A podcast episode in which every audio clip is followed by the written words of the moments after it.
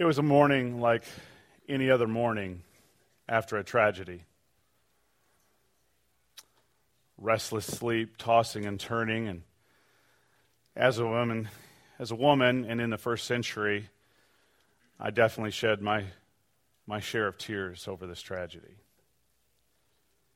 Questions about how how will I go on? Questions about if I'll go on. And then I finally wake up and I, I realize I'm not going to get any more sleep tonight. I might as well go ahead and, and get up and face the day. Uh, uh the tragedy's over, but the ramifications are going to continue to just pile on. The, the questions in my mind are, are growing at insurmountable levels. I, I'm not exactly sure how I'm going to be able to cope with all of this. Because when you lose a loved one, a close loved one, a really close loved one, you're not sure how you're going to react. I mean, you, you hope that you know how you react. You think you know how you're going to react, but it's the morning after the tragedy, after the death. That's when things really start to fall into place and reality, reality kicks in. I loved him so much. The guy did so much for me. He really got me. He understood me. I mattered to him. And everyone else had pretty much written me off as a lost cause. Because you see, in my, in my town, I was known as a, well, let's just say a woman of the night. Jesus didn't look at me like that. On top of that, he, he cast out seven demons out of me. I mean, seriously, seven demons.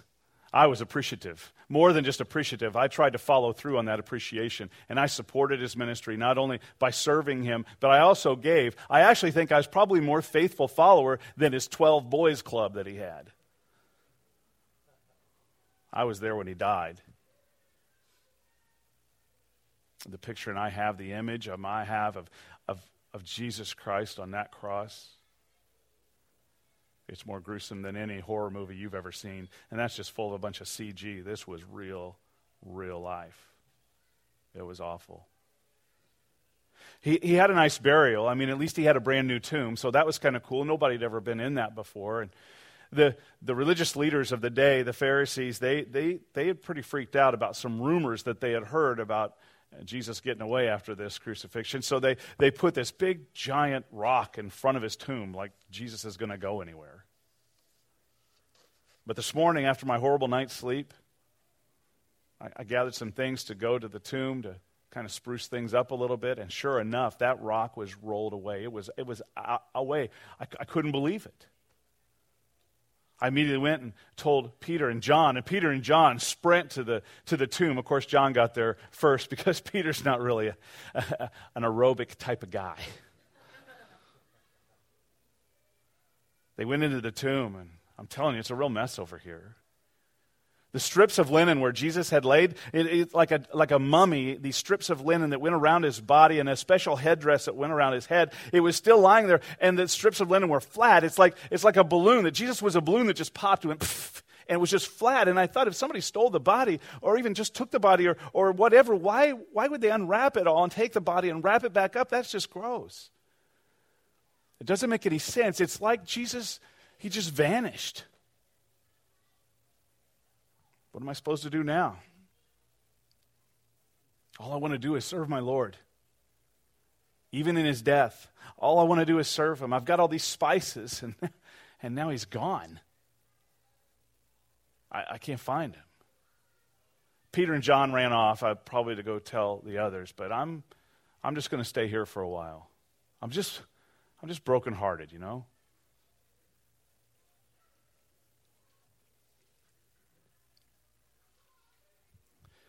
So, yesterday was one of the worst days ever in the history of our people.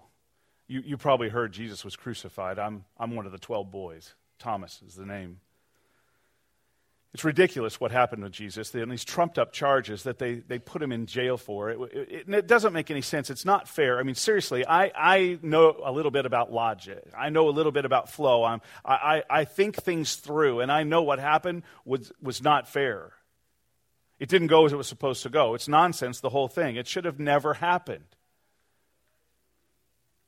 I've questioned Jesus before. That's not, that's, not, that's nothing new. I've questioned him. But he always seemed to pull through, right? Everything that Jesus did, it always ended up good. Now, with Jesus, it was never easy, but it always ended up good. But now, what am I to think? Now, what am I supposed to do? He was supposed to be our king. He was supposed to release us from all this nonsense around here. Now he's gone.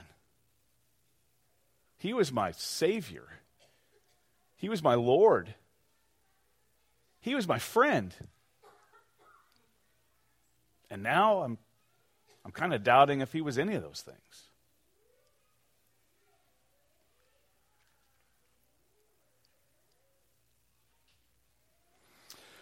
All right, the worst is behind us. That I, I've never experienced that kind of pain in my life. That whole crucifixion thing, it is indescribable. I'm Jesus and I can't even describe the kind of pain that went on. And it wasn't just the pain of the cross, it was all the sin. Think about it. When I went to the cross, I, pa- I died for all the past sin, all the present sin, and all the future sin, and we're living in that future sin, and you guys really know how to sin.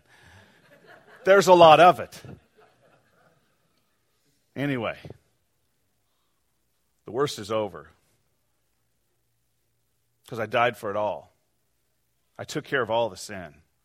I'm bringing good news to my followers. I can't, I can't wait to share it with them. Nobody's seen me yet. And, but it's true that I am the way and I am the truth and I am the life. And it's true that every single person can have eternal life and spend eternity in heaven with my Father if they just put their trust in me. Eh, and the blood that I shed on that cross, but most importantly, the resurrection that, that just happened a bit ago because I, I beat death and I beat sin and I beat the enemy.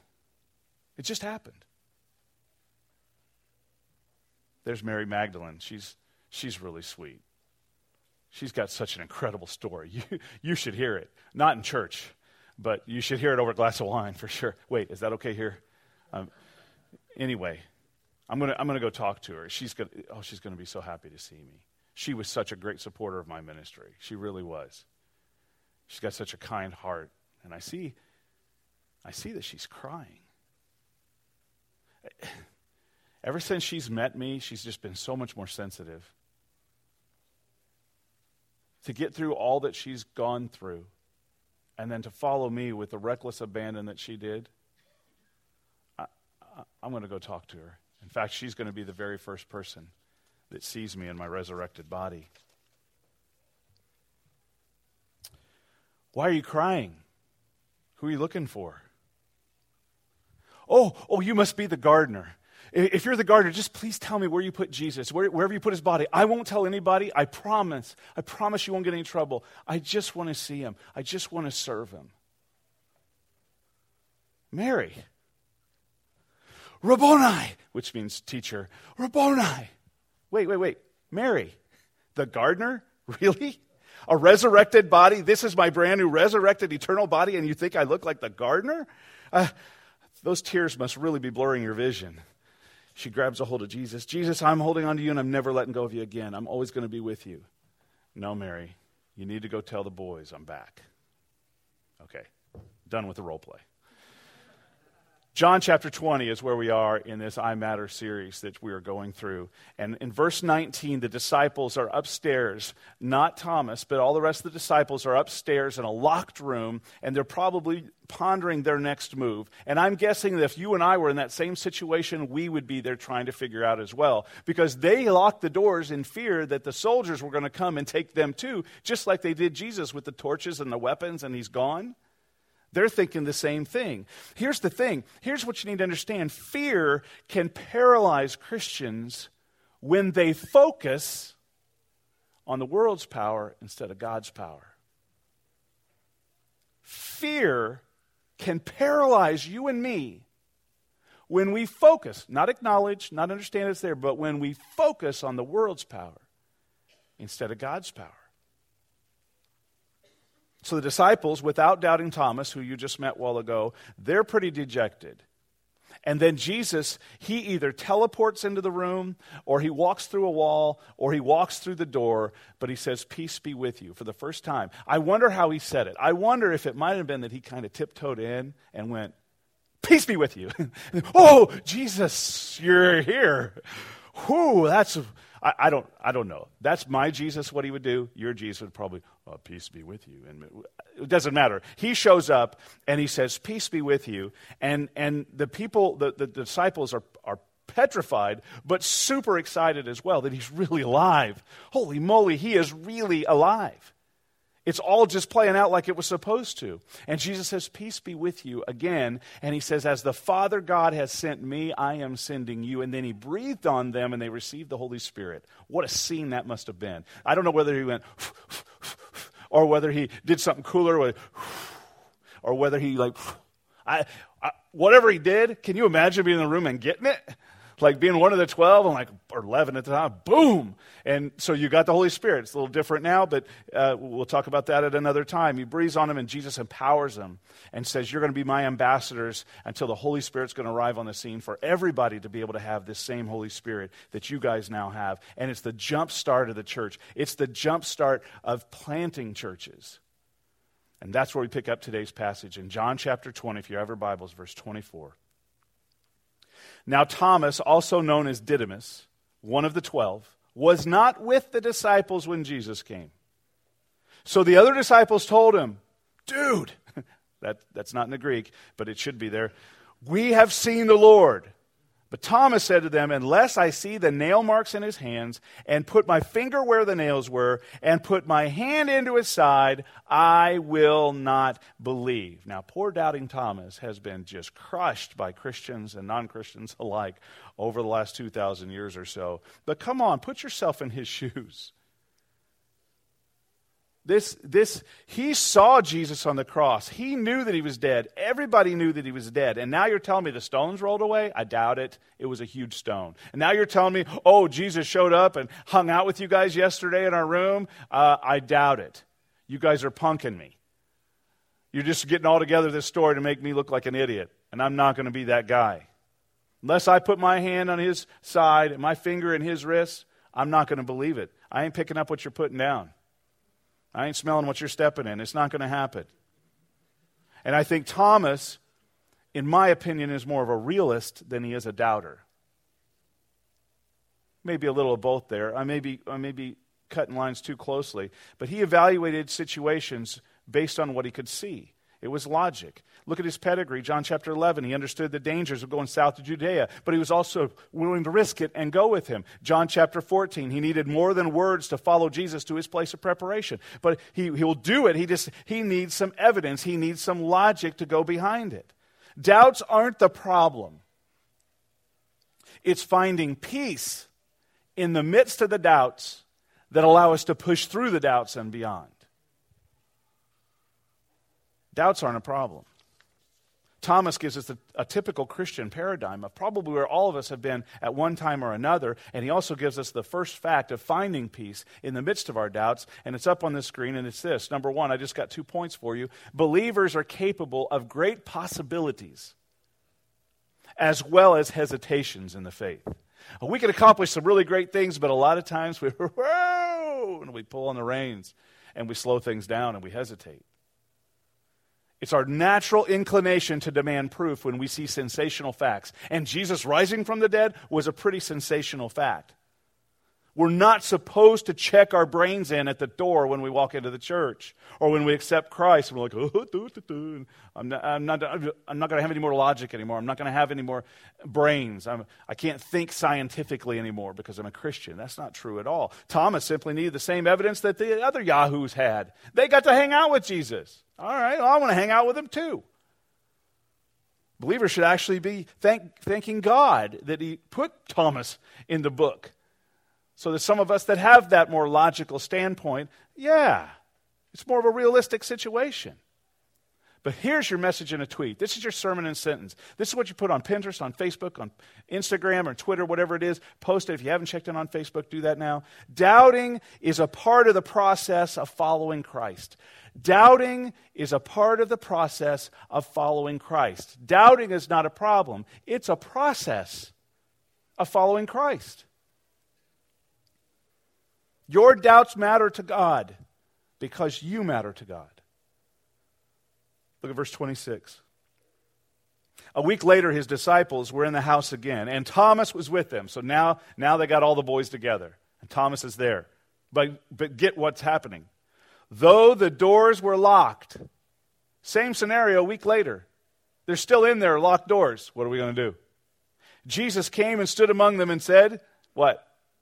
Peace be with you. I wonder if he did it again. And the other 11 are going, Nah, you ain't getting that twice, Jesus. We knew this was coming. Either way, verse 27, Peter said to Thomas, like just went straight for the jugular, Put your finger here. See my hands? Reach out. Put your hand into my side. Stop doubting and believe. I wonder if he said that compassionately. I wonder if he said that a little sarcastically. I wonder, I don't know. I don't know how he said it. However, he said it was perfect, but I still wonder what it was. I think Jesus has got a lot more personality than we give him credit for.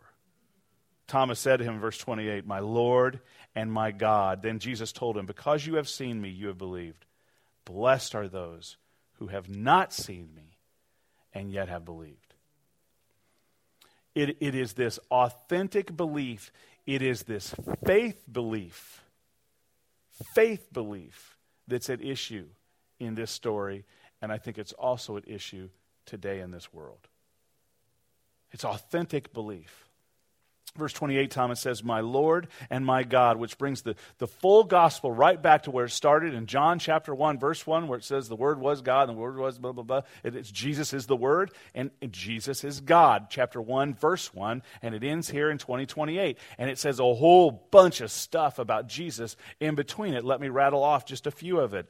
Jesus is active in creation. The Word became incarnate in flesh. Jesus is a sin bearing lamb, the Messiah, Son of God, King of Israel. That's just chapter 1. Jesus is the new temple, teacher sent from God, a new symbol of God's power exhibited through Moses, the evidence of the love of God, Savior of the world, equal with God, authority in judgment, agent of God, fulfillment of Scripture, expected prophet. Jesus is I am. That's through chapter 6. We keep going. The supplier of living water, the one from God, the Son of Man, the consecrated Holy One. Jesus is the lifted up one, the glorified one, preparer of his followers' destiny. Jesus is the non abandoning one. Jesus is the one in whom we must abide and who is the basis for our fruitfulness. Jesus is the paraclete, the Holy Spirit, the bearer of truth, the crucified King, the risen Lord. Jesus is God. John chapter 20, verse 28. It's like he bookends right here. Now, we still got to get to 21 next week. But it's like this is a great culmination of stamping Jesus is God, Jesus is God, and he's everything in between. And that brings us to the second fact in finding peace in the midst of doubt. And that's authentic believers allow Jesus' authority to trump their doubt. No political pun intended. Maybe a little. Could, I'll give you another word. Jesus' believers allow Jesus, authentic believers allow Jesus' authority to override their doubt. Don't want to cause you to stumble here or, or, or a fight. Doubting is a part of the process of following Christ. Doubting is a part of the process of following Christ. It happens even with some of our heroes of the faith.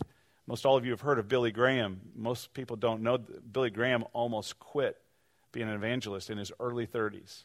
He had just had a flop of an evangelistic tour in Altoona, Pennsylvania, wherever that is. And uh, it didn't go well, and, and Billy had been questioning his, his calling. He had been questioning a lot of things in the Bible. Several of his friends and buddies were, were giving all kinds of questions to him that he, he just couldn't answer. And so he was seriously going to quit until this life changing moment at a tree stump at a California woods retreat center called Forest Home. God's power met Billy in that woods and gave him the courage to allow Jesus' authority to trump his doubt. This is taken from billygraham.org, and this is Billy's words, Billy crying out. They've quoted it there on that website. Here's what he said at that tree stump with the Bible sitting on that tree stump. Oh God, there are many things in this book I do not understand. There are many problems with it for which I have no solution. There are many seeming contradictions. There are some areas in it that do not seem to correlate with modern science. I can't answer some of the philosophical and psychological questions Chuck and others are raising. And then he fell to his knees, and the Holy Spirit moved in him as he said, and he's looking at his Bible on this tree stump, on his knees. He says this Father, I am going to accept this as thy word by faith. I'm going to allow faith to go beyond my intellectual questions and doubts, and I will believe this to be your inspired word. Billy Graham. Here's the thing he didn't check his brains in at the door. He didn't just shut off all intellectual things and go, Well, I'm a Christian, so now I just have to believe whatever my parents believe. No, he wrestled with it. He wrestled with it. And he had to get to a point where there was faith involved. Faith is being confident of those things you do not see very well or at all. We have to come to a point where faith is actually faith. Otherwise, it's just logic. And I'm not putting my faith in logic. Because things don't make sense when it comes to God. For those of you who are doubting, you are in a judge free zone here. No judgment on those who doubt. Doubting is a part of the process of following Christ. But we've got to overcome our doubt eventually with the authority of Jesus Christ. Jesus challenged Thomas. It's a blessing when those who haven't seen put their trust in their faith. That's, that's real faith. Hebrews chapter 11, verse 1 says, Now faith is confidence in what we hope for and assurance of what we do not see. 1 Peter 1 8 says this, Though you have not seen him, you love him. And though you do not see him now, you believe in him and are filled with the inexpressible and glorious joy, for you are receiving the end result of your faith, the salvation of your souls. In other words, I put it on the screen seeing is believing, but trusting is a blessing. There's another message in a tweet right there. Seeing is believing, but trusting is a blessing. It's easy to, to believe what you clearly see, but again, without checking your brains in at the door, if we don't begin to trust in some things that we can't see, then we're really not living by faith.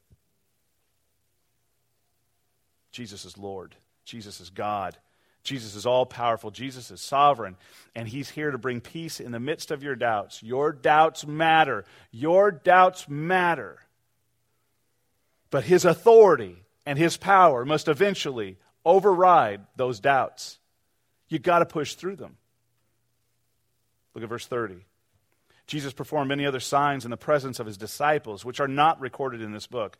But these, these ones that are recorded, are written that you may believe that Jesus is the Messiah, the Son of God, and that by believing you may have life in his name. Jesus had such an impact in his ministry, and he did so much that's not even on record. I imagine all the amazing miracles and signs and wonders that he did. But these miracles, these signs, these wonders, these acts, these activities were recorded so that people would believe. Because when you authentically believe in faith, man, that is that's real life. Maybe you're doubting him today, though. Maybe you're doubting what he's doing. Or maybe you're doubting what he's not doing. What he's not doing in your life, what he's not doing for you. But you've got doubts. You've got real doubts. Your doubts matter, no question. But your doubts, you have to understand, your doubts also distract. Your doubts frustrate. And your doubts can even hinder your walk with Christ if they're not processed through, if you can't find some peace in the midst of those doubts.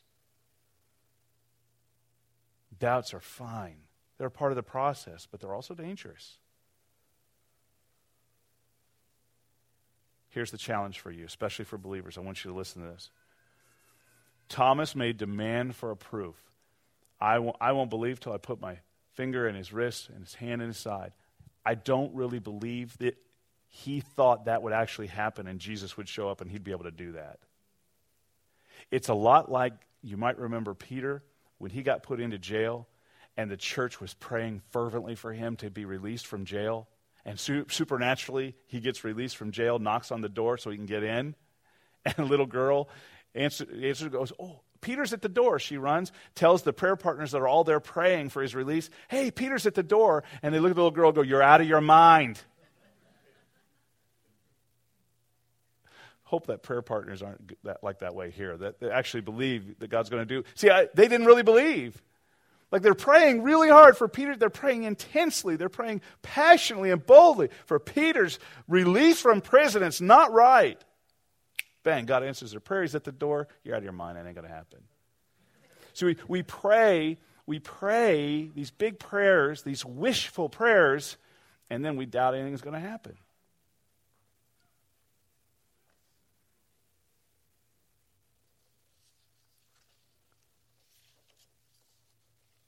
My wife and I, a couple weeks ago, got to sit underneath a teacher by the name of Curtis Sergeant. Curtis Sergeant is a guy you probably don't know, and he's probably the most influential person in the world today. He is a church planting trainer. He trains people to start movements. He trains them how to do church all around the globe. He has under his downline, so to speak, of people he's trained and who they've trained, two million plus churches. Two million churches have been planted because of his leadership and influence. This is a guy I'm glad to sit under for a week.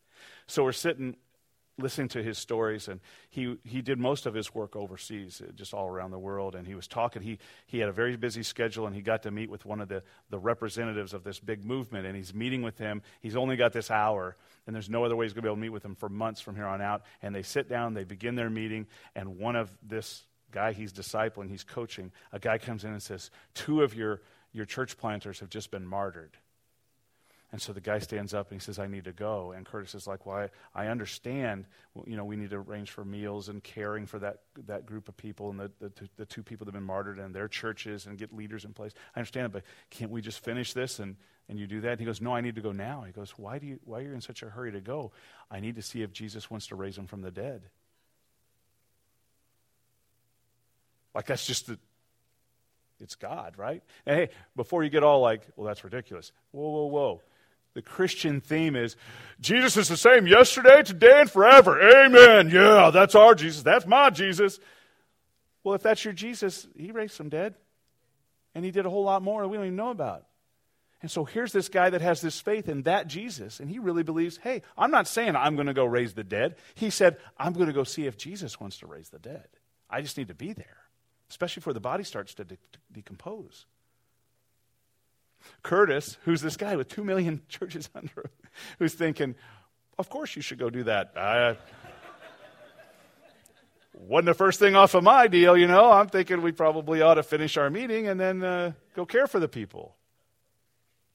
Do we really believe do we really believe that God can do what he says he's going to do? Does he really answer prayer? Hey, you may pray, God, I'm, I have doubts. I need some help. Do you really think God's going to help you with the doubts?